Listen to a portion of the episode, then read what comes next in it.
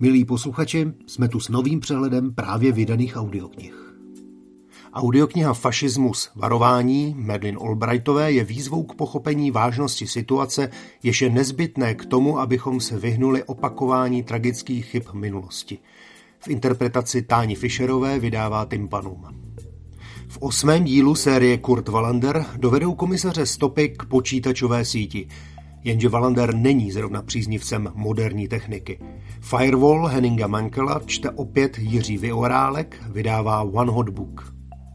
Koruna démonů je třináctým svazkem série Sigma Force amerického autora Jamesa Rollince, který vychází jako pátý audioknižní. Znovu u vydavatelství Book Media a znovu v interpretaci Jiřího Švarce. Majitel závodního koně má poslední šanci na získání peněz pro věřitele. Náhle se však v zámku jeho sestry, kde oba bydlí, začnou dít zvláštní věci. Na starém zámku Šoskomp je jedenáctým případem z archívů Sherlocka Holmese. Čte Václav Knop, vydává Kanopa. Sami v moři konkurence je kniha Leoše Barty, která slibuje vyprávět příběhy z praxe. Marketing management bez kapky teorie ve 20 problémech a 80 řešeních čte sám autor, vydává nakladatelství BizBooks.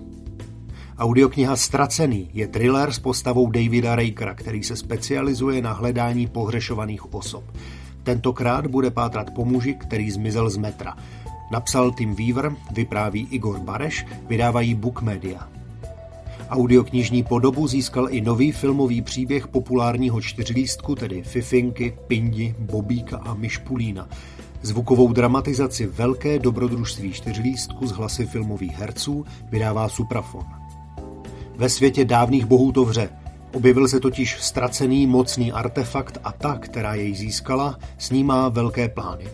Ne takové, jako by měla matka Teresa, spíš Amin, řezník z Ugandy. Druhou část dvoudílného románu Františka Kotlety Perunova krev vydává v interpretaci Libora Terše Epocha.